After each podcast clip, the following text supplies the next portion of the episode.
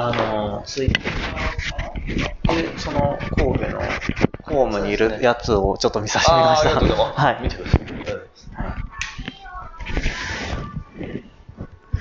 まあ今日はその、ラジオだけにとらわれず、はい。何かとその、いろんな事業をうちでもしているので、うまあコラボが何かその、できないかなっていうことも含めて、ちょっとお時間をいただきました。はい。介護の YouTube 見ました？あ、見てくださいました。あの、アニメーション、いや、まずアニメーションはやっぱりね、まあ再生回数もそうですけど、アニメーションはやっぱりすごい惹かれるものがありましたよね。ああれ作ったんですよね？あれは、はい。あ、なんかどういう感じ、なんか、どういう経緯で？なんかあうんのーなんすか、あのアニメーション。結構、うちの、まずうちの代表が、まあ42かな。まだ若いんですけど、若っ !42 歳なんですで、かなんかどんどんどんどん新しいことやっていこうっていうので、昨年の、えっ、と、ちょうど2019年の、はいはい。まあ正月から、はえっ、と、3ヶ月間準備をして、YouTube ユニットをまあやろうっていう話は出てたんですよ。えーはいで、そしたら、ちょっとその予想外のことがあって、はい。えっ、と、その YouTube ユニットで、一応メンバーが3人、はい。はい。えーいたんですけど、はい。そのうちの、まあ、1人が一応僕やったんですけどね、あの、メンバーの1人が ZOZO の100万円当選して、マジですか？出た！出た！で、ちょうどそれがうん。2019年の1月で、YouTube の準備今から始めて、4月に向けて取りだめて、よし、企業 YouTuber としてやるぞって言ってたところで、いきなりお年玉当選して1人が。で、しかも、その、僕も関係しててっていうのは公約で、いろいろ書いてたんですよ。こういう風に使います。はい100万円当選したら。そのうちの一つが、僕がちょうど結婚したタイミングだったんですけど、まあ、結婚する後輩の結婚祝いパーティーを100万円でするみたいな。おこれ書いてて、で、これはちょっとすぐ動画やらなあかんぞあって。今タイムリーに、もうその100万円の熱が熱いうちにやらなあかんぞって言っても、ドタバタドタバタドタバタやって、で、それでその、でも動画のストックも全然できてないから、はいもうどうしようどうしようって言って、で、えっ、と、うちの社員で、私アニメ描けますよっていう、いう社員がね。すげえ。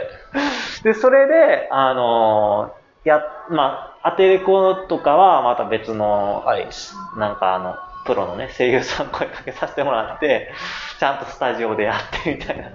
そんな、そんな感じなんですけども、とにかく、介護の会社なんですけど、まあ、介護が、あの、まあ、ネガティブにやっぱり捉えられがちだっていうことを、その、すごい私たちが思ってて、で、医療って、まあ、ドラマとか、あの、かっこいい。ドクターかっこいいで、ナースは、昔はナースのイメージって、ひょっとしたらあんまりっていう人見たかもしれないんですけど、今やっぱナースさんもかっこいいって、医療の前線に立ってて、それはやっぱあの、いろいろメディアの影響も大きいんちゃうかなと私は思ってるんですけど、介護士もこれからのその、メディアの関わり方によっては、そのイメージが変わるんちゃうかなっていうふうに思って、で、その介護のイメージが明るくなれば、あの、人手不足のところでも、うん。介護って、いや、ちょっと仕事何もなくなった人が行く場所でしょみたいな状態やったら、やってる人も、あの、俺介護やってんねんって誇りを持って言いにくいし、そういうことをやっぱり、まあ、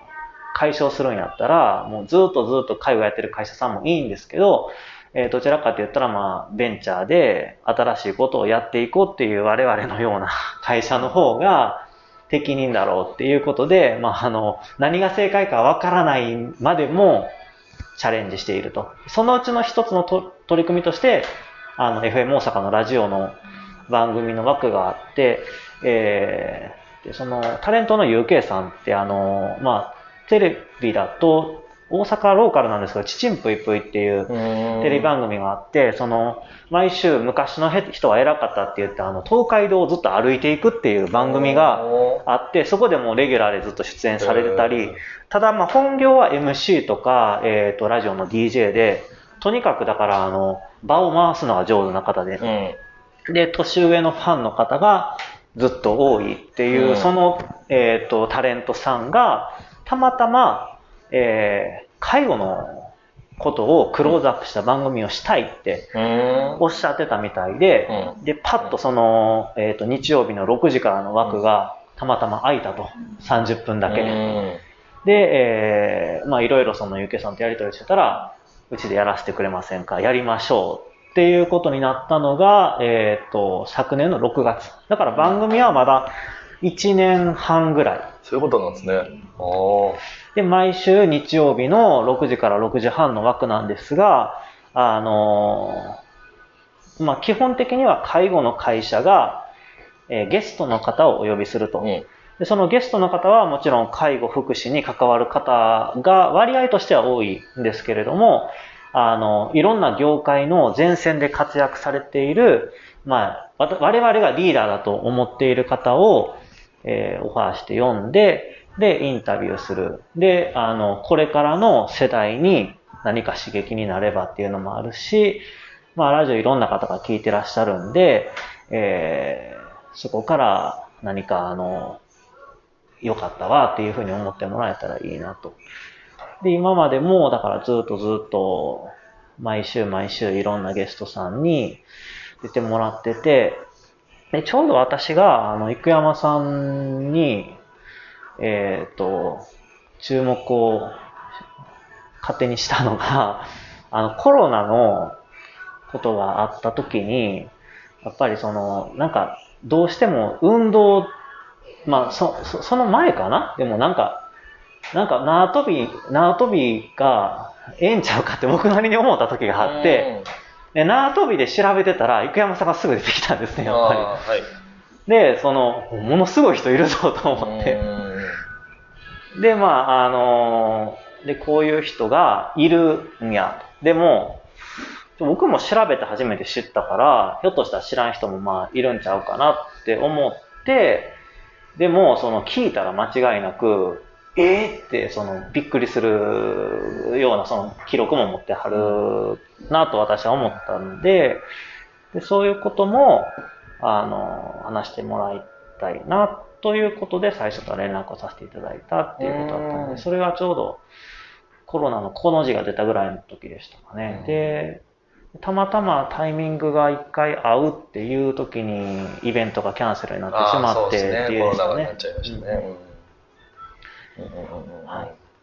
そうなんですね。はあ経緯としてははい。そんな形ーで、で、今日は、そうですね。もし、その、ラジオの、えっ、と、まあ、タイミングがあった時に、えー実際に出演されたとしてもですね、やっぱりあの、時間に限りがやっぱりありますんで、えー事前にその、こういった原稿を、えー作りましょうと、その方向性を、伝える方向性をある程度、まあ、絞った方が逆にその伝わると思ったので、えー今日の打ち合わせではできる限りいろんなことを教えていただいて、そこからちょっとほなこことここかなっていうことをちょっとすり合わせできたらなっていうのが一つと、あとはその、いろんな学校さんに行ってイベントなどされていると思うんですけれども、あの、有料老人ホームのうちはい。運営をしていて、で、今までその漫才師さんに来てもらったり、うん。あの演奏家の人に演奏してもらったりとか、そういうイベントもしていて、で、なんかそういう、なんですかね、えっ、と、ことも、もし、なんか、できるのかなとか、どうどういうふうなイベントされてるかわからなかったので、そのあたりもちょっとアイデアというか、あの、教えていただけたらなっていうふうにうん。思ってます。はい。介護は一度だけお邪魔したことがありますあそうですかね。介護でパフォーマンスして、はいはい。で、まあ、飛ばなくてもできるような縄跳びを見てくれた人、うんうんうんうん。まあ、一応まだ自分が何者か分かる人たちですよね。その方たちに体験していただくっていうようなことは一度だけやったことがありうます。はい埼玉だったかはいはいはい。うんなるほど。わかりました。まあ、その流れでまたそのあたりの話もお聞きしつつ、ちょっとそしたら生山さん自身のことを、えーはい掘り下げていってもいいですか？いいです。まずは、えーまあ、僕、大阪と縁があるんですよ。大阪は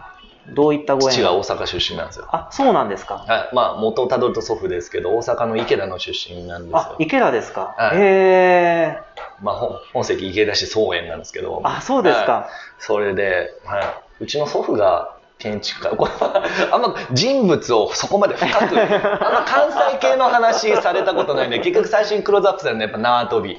で、まあ、東京の話とかから入るんでうん結局僕の本当のルーツとかってそんなにやっぱ縄跳びがいつもメインになるんでこれって今まで一度も表にだ出てないもので、まあでも大阪ローカルのラジオなんで。そうですね。なんでよ、あの、はいある意味、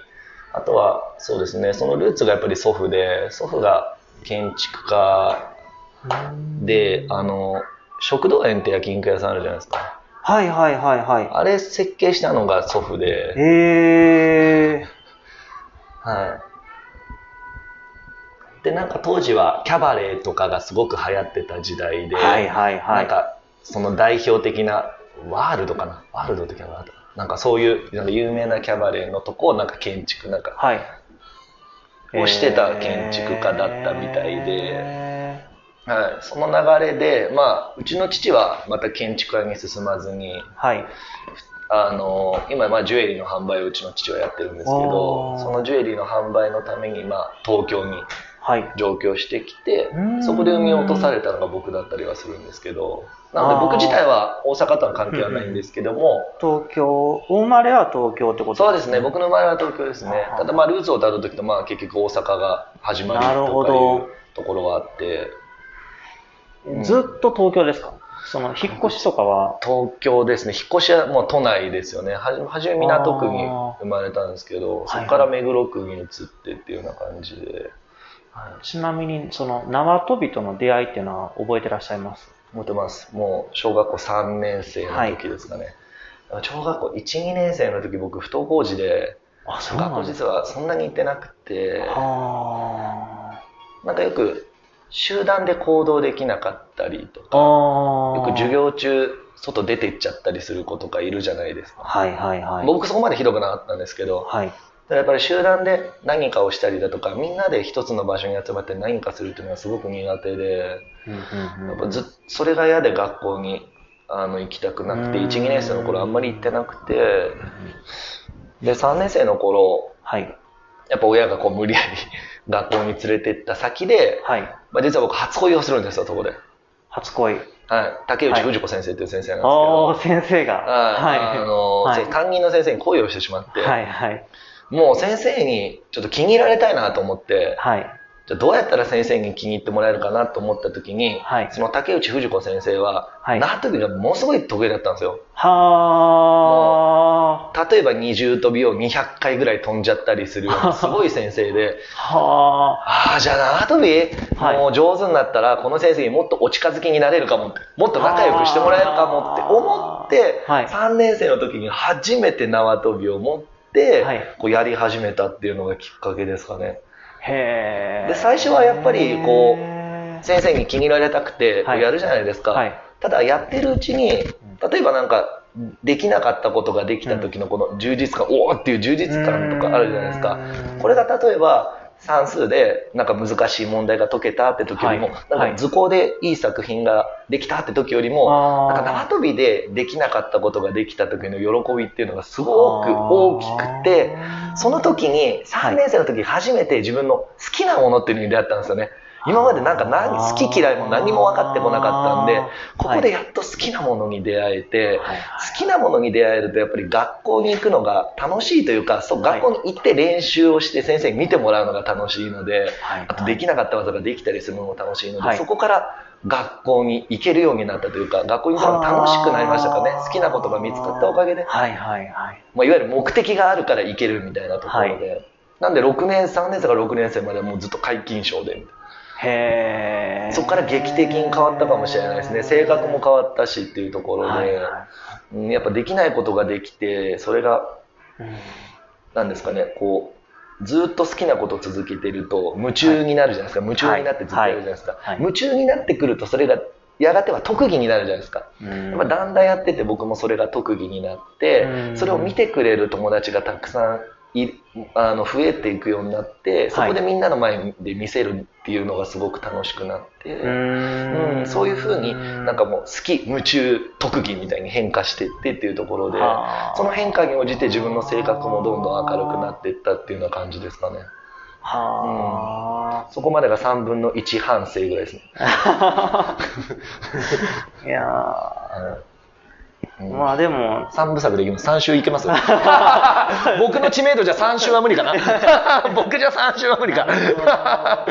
えー、この間中西哲夫さんのラジオ、サッカーの元サッカー。あ、はいはい。哲夫さんのラジオ、FM 出させていただいて、はいはい、それなぜか知らないけど、2週組んでいただいて、僕で持つのかなと思い思いながら、長井さんなんとか引っ張ってもらって、2週、2週なんとか持たせたっていう件がありましたけど。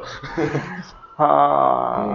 うん、いや、でも、そうです。その、縄跳びがきっかけでできなかったことができるようになる楽しさっていうのに目覚めて、最初からもう、何ですか、えー、すごい飛べるなって周りから注目されるような。全然です。そうなんです全然もう下手くそで、ただやっぱり、なんか好きだったので、あとはちょっとしたことでもできなかったものができたりすることが嬉しかったんですよね、縄跳びで。だからちっちゃな成長でも自分にしては大きな喜びみたいな。ああそういうところがありましたね。やっていくうちにだんだん上手くなりました、はいはい、だから巷でよく言われる才能っていうものはないですよねだから、ああいや、うん、そのなんか小学生の時はだから皆勤賞になって、はいはい、まあその何ですかただ縄跳びは小学校の授業であってずっとやってる子多いと思うんですけど、はいはい、そのずっと学年が進んでもやり続けるっていうのはななんですか、やっぱり、その、そ、それだけずっともう情熱を持ち続けたっていうのはすごいなっていうふうに思うんですけど、あとは、その、僕が行ってた学校は、はい、縄跳び町会っていうのがあって、よくなんか全校町会ってあるじゃないですか。はいはいはい、えっ、と、朝全校児童が集まって校長先生が挨拶するようなの、週に1回ぐらいやるじゃないですか。はい、今週の生活目標はみたいな感じの。はいはいはい、で、うち、それの他に縄跳び町会っていうのがあって、朝15分だけ校庭でみんなで縄跳びをやる習慣があって、で、学校で一番縄跳びが上手い人は朝礼台の上で縄跳びを披露できるんですよ。はあ。まあ、これは、ここには絶対登りたいなと思って、やっぱそこがある意味結構モチベーションにはなってましたよね。ここに上がる、はいはいはい。上がるために僕は今やってるんだってなりました、ね。朝礼台のちょっとステップ。あ、そうそうそうそう、そうです、そうです。よかった分かっていただいて。そうそうです。すごい、ここに上がること。そこで縄跳びは。いややっぱ当初はやっぱり、はい、当初の教育はやっぱりランキング付けやっぱするじゃないですか。成績も5段階で評価されるし、順位もしっかりつくしみたいな、はい、でもやっぱ一番うまいやつもここ前に立つしって今なんかやっぱそういう制度ちょっと消えちゃいましたけどやっぱりね教育上。昔はもう順位つける制度ばっかりだったんで、うん、そこで縄跳び協会で上手い人も、はい、一番上手い人もそこに立てるみたいなので、うん、それがすごくモチベーションになってましたね。なるほど、うん、最終的に立ちましたけど。はあ。ほな、その、周りからも縄跳びの人やっていうふうに。あとはやっぱ縄跳びやると同時に、やっぱ縄跳びっていろんな体の、えっと、動き方も成長ができるので、結構つま先でずっと飛んでるので、これって徒競走とかにすごく関係があって、あの、つま先で踏みしめる習慣がつくと50メートル走って結構速くなるんですよ。これは実際データでも出てるので、うん、だからうまく介護と結びつけないとそういう感じですよね。足をこう、つま先で立ったり、閉じたり、つながったり、降りたりっていう。ね。結びつけるなら多分そういうところですよね。反省を語りながら、じゃあ例えば介護だったらどういうことがみたいなところですよね、はい、じゃあ足がちょっと弱ってるんでしたらみたいな。できることならこういう、まあ、昇降運動ですかね。昇降運動を1日10回みたい。な。1回2回でもいいからみたいな、やるだけでも全然違いますし、っていう話が入りますよね。介護と結びつけるならですけど。うん、つま先でそうか。なのでやっぱり4年生ぐらいからやっぱりすごく運動神経っていうのは発達してきましたよね、はい、だからもうずっとリレーの選手でもありましたし幅跳びとか飛ぶ系のものはものすごくまあ、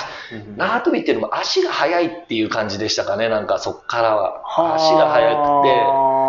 だったら縄跳びも結構いけるでしょっていうふうに見られてたかもしれないです。はあ。だから全ての運動機能がだいぶ発達してきました縄跳びやってきたはあ、うん、なるほど。なん。か、まだ10分の1ですけど、大丈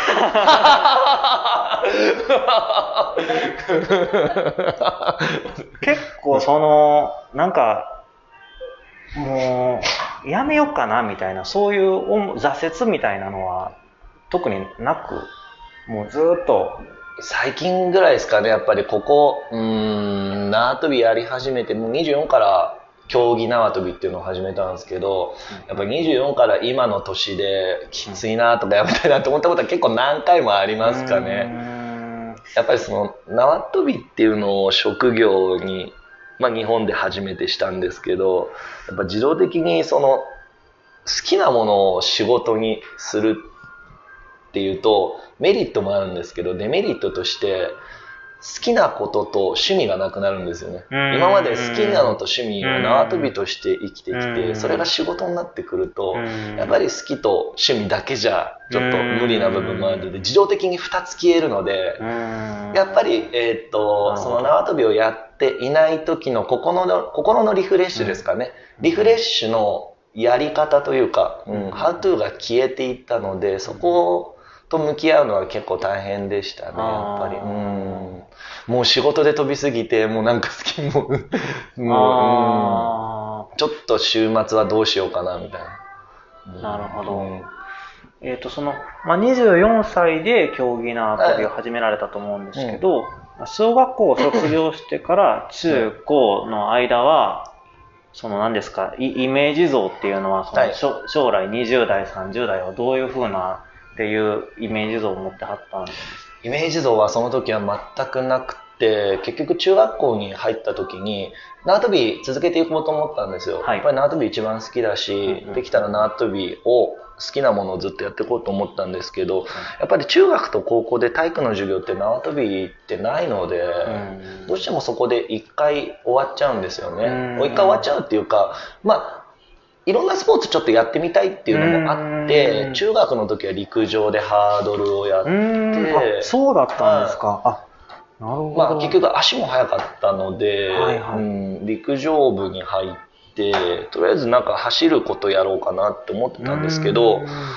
まあ一応目標も立てたんですけどい。ただその目標に対してのじゃあ目標を達成するための努力とかっていうのが縄跳びほどの熱がなかったのでやっぱりその努力のモチベーションっていうのがやっぱりすごく持たなかったですよね。だからだからなんとなく速いなんとなく得意な選手にしかなれなかったですよね。縄跳び以上のものではなかったので。はいはいはいで高校に行ってもはい。高校では陸陸上部がない高校だったのでものすごく陸上部がない。陸上、それも珍しいですけどね。本当に、あの、あんまり、あの、そうですね、偏差値もそんなに高い高校じゃないんで、まあ運動にも力も入れてないんで、本当にこんなこじんまりとした高校だったんでもう、友達に誘われるがままに、そう、水泳やるんですよ。あ とりあえずなんか運動はしたいなと思って水泳やって、水泳もやるんですけど、やっぱり縄跳びほどの熱がないんで、もうは、うんまあ結局中学と同じ結果になりますよね。で、ただ、ここ、僕の入った高校が、実は特殊な高校で、はい体育の、冬の体育の授業で縄跳びやる高校だったんですよ。おーなぜか縄跳びが。はいで、冬の体育の成績が全部縄跳びで決まるんですよ。ええやばくないですか？すごい やばいですよね。すごいは。面白いけど。で、やっぱり、その、世界人口的に、はい。縄跳びを嫌いな比率のが多いんですよ。こう地球上の比率で見て、縄跳びを嫌いな人の方が実は多かったりするんですよ。で、縄跳びを好きな人の方がちょっとやっぱり少なかったりするんですよ。あうん、で、やっぱり案の定みんな体育で縄跳びで全てが決まるんでみんなこうなんですよ、やっぱり。みんな嫌だな、みたいうんな。最悪だ、みたいな。うんだからやっぱり僕としてはこうなりますよね。やったみたいな。ここは来たぞみたいな。ここでもう一回出会えるとはっていうところで、もう一度ここで縄跳びに目覚めますよね。やっぱここでもう一回縄跳びっていうものに出会って、縄跳びを打ち込んで、それが高校の唯一の思い出ですかね、やっぱあーうんちなみに高校の成績のその付け方ってそのあれですか？あのり。10段階ですね。えっ、とな二重跳び何回とかそういう感じなんですか？あえっと、特殊なもので、はいえっと、規定の技と自由の技っていうのがあるんですけど、まあはいはい自由のは、一番説明したのは自由の技か？好きな技を5つ組み合わせて、はい1つの技4跳躍ずつですよね。計20跳躍を引っかからずに最後までやる。うーん。だから1つの技4回やったら、次2個目の技を4回やる。3個目の技を4回やる。4個目の技を4回やる。5個目の技を4回やる。これが引っかからずに最後までいくと得点がつくんです。はあ。で、技の表があって、技ごとに、えっと、得点のか違うんですよね。やっぱ30跳びは30点、40跳びは40点。はいはい、だから、よりきつい技を組み合わせた方が得点は高いんですよね。らただ、引っかかるリスクも高いので、みんな自分ができる100%のものを組み合わせる。あで、僕はそんな中大好きだから、もう高難度の技も詰めて詰めて 練習しまくってみたいな。あもうなんだあいつみたいな。放課後縄跳びやってんぞみたいな。スピードが流行ってる時代ですよね。みんな放課後廊下でスピード踊ってんのに、僕結構縄跳びやってたみたいな。みんなガラスの少年をポケベルでこうやってる中、僕だけ縄跳びやってるみたいな。そんな感じの高校時代で、まあ、僕はめっちゃ楽しかったですけどね。ーその、何ですか、小学生の時って、縄跳び結構その安い100均みたいなやつでやってる人多いと思うんですけど、やっぱり高校生になったら、ちょっとちゃんとしたレアリングのなんかやつとかみんな使ってやるんですえっと、こう、まあ、勾配があって、高校の中に、はいはそこで決まってるロープがあって、あの、アシックスの縄跳び、あ、そじゃあ、縄は決まってるんです。かそうですね。一応決まってる縄跳びがあって、まあ決まってるっつうかみんな大体めんどくさいから購買で全部買って、大体それが全然一緒な縄跳びなんで、あーはいはいはい。で、僕もそこで買ってっていうので、でもそれすごく飛びやすくて、はい。まあ当時当時600円、700円ぐらいですかね。はいはいはいそれぐらいの縄跳びでっていうところで、ただ、やっぱりいつも子供たちに縄跳び教えている時も、じゃあどれぐらいの値段のものを買えばってよく聞かれるんですよ。うん。で僕は基準として500円以上のものはっていうふうにあの伝えたりするんですけどやっぱり100円200円おっしゃってくれたように100円200円のロープだと縄跳びの質が悪くてうんすぐ縄跳びが1回結んだだけでうねっちゃったりとか癖がついちゃったりするんですよねそうなんです。よね。その、僕も、その、本当に、こう、生山さんにお会いするからって、コーナーで縄跳び最初に買ってやってみたら、は全然めっちゃ飛びやすいんですよね。のちゃんとベアリングみたいなの、くるくるくるくる回るから、なんか楽しくなって、あれこんな曲がったっけなと思って、そあと多分使い方間違ってて、その中で紐くくってて、長い時に、あすごいちゃんとなんか縄跳びをやっただけすごい。そこに気づくのはなかなかあれですよ。全然、あ、あ、あよよく考えたら、あれ、うん。あれ回らんようにしてたんやなーって、うん。なんか小学校の時思い出したりしてたんですけど、そうです、そうです。なんで、例えば、この交差とか、あやとびとかあるんですけど、やっぱり縄跳びがうねってるせいで、縄で引っかかっちゃったりするんですよね。せっかくできているフォームなのに、はい。縄跳びで引っかかったらちょっと残念じゃないですか。うんなんで、やっぱ500円以上のものはっていうところですよね。うんあとやっぱりちっちゃい子って正直なんで、特に幼稚園1、2年生まではすごく正直な子たちなんで、例えば自分が合ってるフォームなのに引っかかっちゃうと、自分のせいにするんですよね。ある程度大人になると知恵がついてくるんで、これ何のせいじゃねえかみたいな感じになるんですけど、もう1、2年生までってすごく純粋だから、やっぱり縄のせいじゃなくて引っかかったこと自体が自分のせいだって思い込んじゃってそこからやっぱり自分はできないんだ。って、縄跳びやっぱり苦手なんだって思って、そこで結構もう縄跳びの苦手意識が生まれたりしちゃって、ああ、すごいもったいないなとか、かわいそうな感じになっちゃうんで、本当に縄跳びの、その、少しでもいいから高い縄跳び、500円以上のものっていうのはすごく下の学年ほどゆったりはしますよね、やっぱり。縄跳びの長さと縄跳びの金額の話に関しては。やっぱ自分で自分のね、気づかないうちにね、自分が、才能がね、潰れちゃったりとか、うん気づかないうちに自分が潰れちゃったりすることってすごくあるんで、ううん。んっていうところにもつながってくるので、はいはいはい。まあ確かに、それで合ってて飛べたら楽しいですもんね。そうですね、うん。それをね、また自分で頑張った、まあ、縄跳びのおかげもありますけど、結局は自分が頑張った証拠でもあるので、うん。最終的にはね、自分が頑張ったって思いたいので、僕もそうさせてあげたいので、そうですね。うんうんうんそのちょっと高校の時の話に戻るんですけど、でまあその技を組み合わせて飛ぶっていう成績が縄跳びで決まるっていう環境で、はい。で、だから、その、みんなは、例えば、その、大体どれぐらいで、生山さんはちなみにどれぐらいの、その、成績が出たとか、覚えてますまあ、わかりやすく言うと僕は40飛びが1回か2回ぐらいちょっとできたレベルですよね。みんなはやっぱり30飛びが、まあ、頑張って1回できるかできないかのところで、わかりやすく言うとなんかそれぐらいのはい。差がつくぐらいやってたかもしれないですね。はい空中でもう1回戦多く回すってやっぱりすごく大変なことなので、普通の方がね、20飛びできるのを30飛びに挑戦するのと似てたりするので、はいはいはい。まあ、わかりやすく言うとそこら辺の差は生まれてましたかね。そのなんか体育の成績だったら、例えば、普通の人は3か4ぐらいとか、それぐらいになるんですか？ね、大体5ですかね、平均が、まあ10段階、高校の時は10段階成績なんで5とかですよね、普通が。はいはいうん。生山さん10っすねあれとか。問答無用の10でした。これで10つかなかったら、明らかに人間性を嫌われているとしか思えないっていうくくりでしたね。もう明らかに人間が嫌われてなければ絶対10だろうっていう。人間性に問題がなければ絶対10だなって思ってました。すごいですね。でもなんかみんな成績が5、5、5、5、5、5、50みたいな感じだったら。やっぱり昔,、ですね。昔からはい何か自分の自信があるものとか、はい何か自分がこれはあるんだっていうものをずっと持っていたかった人なので、うん。やっぱ体育っていうところだけ譲れないものがありましたよね。ね逆にこれが崩れると、あ、もしかしたら自分なんか全部崩れちゃうんだろうなっていうのはちょっとあったので、負けられない、負けたくないところっていうのはずっと自分の中で持ってないと、はい。そして持っていたいと思っていたので、だから、よくいるじゃないですか。体育5で全部1の子いるじゃないですか。うん ね、大体タンクトップでは短パンの子だったりするんですけど、まあ僕そのタイプで結構、僕結構そのタイプで体育だけはみたいなところがあって、そういう気持ちでずっとやってましたかああ、すごい。らね。うん高校卒業されてからは、どう、ど、どのような道に、高校卒業してから結局その高3の時に、はい。あのーじゃあ進路をどうするかっていうことになった時に、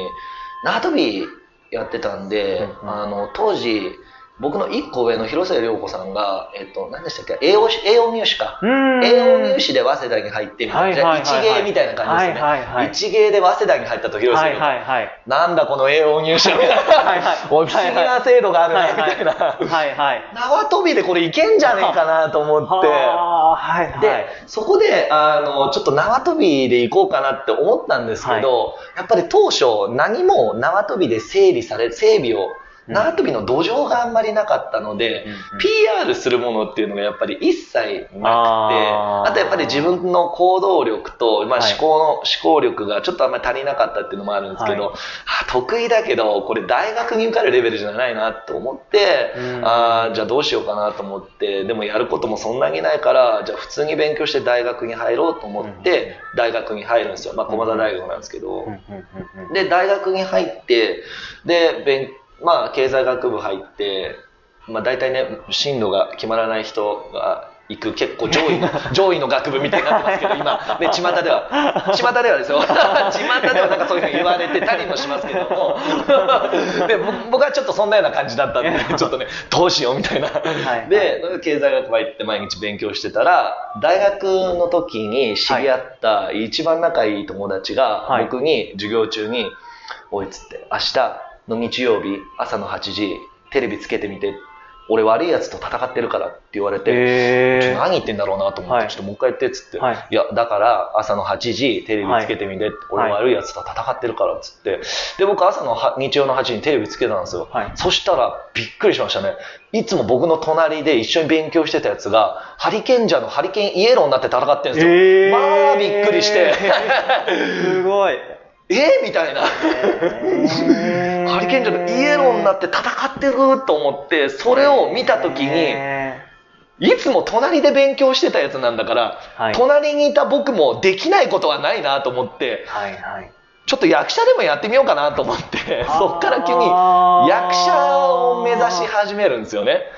はあ。そうですね、だいぶまだ話長いですけど、大丈夫ですかね？はいはいはい。聞かせてください。こっから役者を目指し始めて、はい。よし、やるぞと思ってやるんですけど、はい。はい。ただ、なんとなく、こいつもできるから僕もできるだろうってやつが、もう芸能人とか役者になれるわけないじゃないですか。こんな軽い気持ちでと思って。で、まあ実際オーディションを受けるんですけど、オーディションに、受けるオーディションも落ちて、落ちて、落ちまくるんですよね。うんもう2、3 300ぐらい受けましたからね。もうずーっと落ちて、落ちて、落ちまくっての繰り返しで、本当にもう年月が過ぎて、大学を卒業してまでもずっとそんな生活続けてたんですよ。大学卒業してもバイトしながらオーディション受けるみたいな。で、とうとうそんなこと繰り返してるうちに24歳になっちゃって、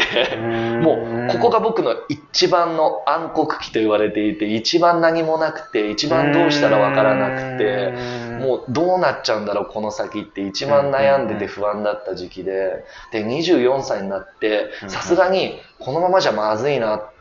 て思って、じゃあこの状況を打破するにはどうしたらいいんだろうと思った時に、やっぱりオーディションで、あなたの特技はって聞かれるじゃないですか。あと特技は何ですか？みたいな。まあ、ちょっとそこから考えてみようかなって思った時に、ああ、そういえば縄跳び得意だったなって思って、その頃やっとインターネットっていうものが普及し始めたので、インターネットで縄跳びって検索したら、なんか海外の方でものすごい珍しい技をやってる人の動画が出てきて、なんだこいつと思って、なんだこれ、めちゃめちゃ面白いなと思って、やっぱりその僕の縄跳びの概念からしたら、やっぱり縄跳びの最高の技って、まあ、二重跳びとか、まあ、三重跳びはありますけど、二重跳びとか、あや跳びの二重跳びですよね。これがやっぱり縄跳びの最高の技だって思ってたんですけど、そっからまだ派生する縄跳びの技がたくさんあって、よくよく調べると1000種類以上もあるみたいな。マジかと思って、これはすごいなと思って、で、ちゃんと調べていくと縄跳びにもアジア大会とか世界大会があるっていうのが出てきて、はいはい。え？っと思って、これ、本当に自分がやりたいことってやっぱり縄跳びなんだなと思って24歳の時にじゃあ縄跳びで本当に好きなもので世界チャンピオンになりたいなと思って、そこから競技縄跳びを始めますね。なるほど。そこが縄跳びの本当の入り口のお話のところですかね。うん、すごく遠回りをしてしてって感じですね。いやーなんかでも、その、ほんまに、僕、なんていうか、野球だったら、例えば野球ってやっぱその親が野球ささせる、習わせて、で、その野球自体の競技人口も多いから、なんかあの、先輩が教え、教えてくれてね、その、こういう風にフォームやな、はい。コーチがいて、コーチがいてみたいなんですけど、縄跳びってその辺はどう、どうやって、なんですか？やっぱ、おし、ココーチみたいな、ああ、でもほぼほぼ映像とかの独学だったりはしますよね。やっぱりその、まあ、縄跳び協会みたいなところはありますけど、はい。結局協会自体も、その、まあ、大会に選手を派遣するような組織だったりするので、はい。そんなにもう毎日練習会とかがあるわけではないので、ほとんどがまあ独学とか自分で頑張ってやる範囲だったりはするので、もうそこでもうひたすら練習するの映像これどうなってんだ？みたいな、こう映像じゃわかんないなとか見ながら、なるほど。練習が続いてたりはしますよその、何ですか？あんまりその、ちょっと難しい。どれ、どれぐらい、その、うん飛ぶもんなんですか？大体。えっと、当時の練習時間は3時間、まあ、結局縄跳びってすごく運動強度が高いので、うんあんまり長い時間やっても、うん。あの、結構走る、ジョギングの1.5倍ぐらい。いや、そうですよね。うん確かに10分やったら30分ランニングしたそうですね。ぐらいみたいな。それぐらいがあるので、3時間で、3時間って区切って、だいたい全部こう、前飛びに集約するとだいたい1万回ぐらいですかね。うーん。まあ、1日1万回3時間の練習をずっとやってましたかね。ちなみに、はいその、例えば、あの、やる場所はどういう場所でされるんですか？やる場所は、当初、やっぱりスポンサーもお金も全然なかったので、その区、まあ、僕、目黒区いたんですけど、目黒区が貸してくれる区の施設ですよね。区の、あの、区民だと、えっと、お金が安く借りられるので、体育館みたいな場所ですか？そうですね、会議室っぽい感じだったりとか、やっぱ体育館は結構広くて高いので、あんまり自分で借りられないんで。外より中の方がいいもんなんですか？そうですね。やっぱり外とかのアスファルトとかだと、ものすごく膝に悪くて、それあはの、はいなんとなく。ですね。なんで、本当はベストは体育館みたいな少し弾力性のある板のところがいいんですけどやっぱどうしても費用上なかなか難しかったりするので、うんこういうような会議室を、うんうんうんうん本当は運動しちゃダメなんですけど、黙って縄跳びっていう、あ の、あえっと、ストレッチって書いて、黙って縄跳びやるみたいな。うん。あであのこここだけのあれなんですけど、うんそしてい真下に受付がないところの部屋を選んでみたあ。上でなんか、そうそうそうそう。もう何回も苦情もらっちゃって何をやってるんですかみたいな感じで。いやちょっとごめんなさい。ちょっとあのダンス的なところでジャンプしちゃってみたいはいはいはいはい。な、はい。まあ、その前飛びに換算したら3時間で1万回ぐらいとおっしゃってましたけど、当然そうではなくて、えっ、と、いろんな技を組み合わせて、40跳びまあ40跳び30跳びだったりとかじゃあ30跳びの間に交差を入れたりだとかそうう技も。なみにその縄は何種類か持ってはるものなんですか？大体縄持ってる縄は大体3種類ぐらいですかね、えっと一般的なのが皆さんが使う普通のゴムの縄跳びですよね。ゴムの縄跳び、まあ、僕もゴムの縄跳びをメインに使ってて。で、えっと、2つ目が、えっと、ビーズがついているビーズロープっていうのがあるんですけど、あのそのビーズロープっていうのとあとは、えっと、ワイヤーもうあの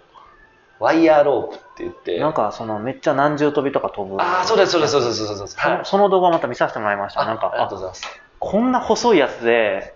飛ん、なんか、シュシュシュシュシュみたいな。もうすごく回転力が増すんで、ワイヤーはいははいはいうん。風をもう思いっきり切ってくれるんで、ただ当初、こうワイヤーロープっていう名前のものが売ってなかったので、自作ですよね。はあ東急ハンズでみたいな、ワイヤーを買ってきてみたいな、まあ、ホームセンターですかね。ここ、そうですね。うんホームセンターで買ってみたいな。で、ありもののグリップにくっつけて、うん、っていう感じですかねで、歯止めして、自分で歯止めしてみたいあな。ーで、できましたみたいな。で、当初、どんな縄跳びを使っていいっていう規定だったので、大会が。うんなので、自作のものみたいな感じで。はあ、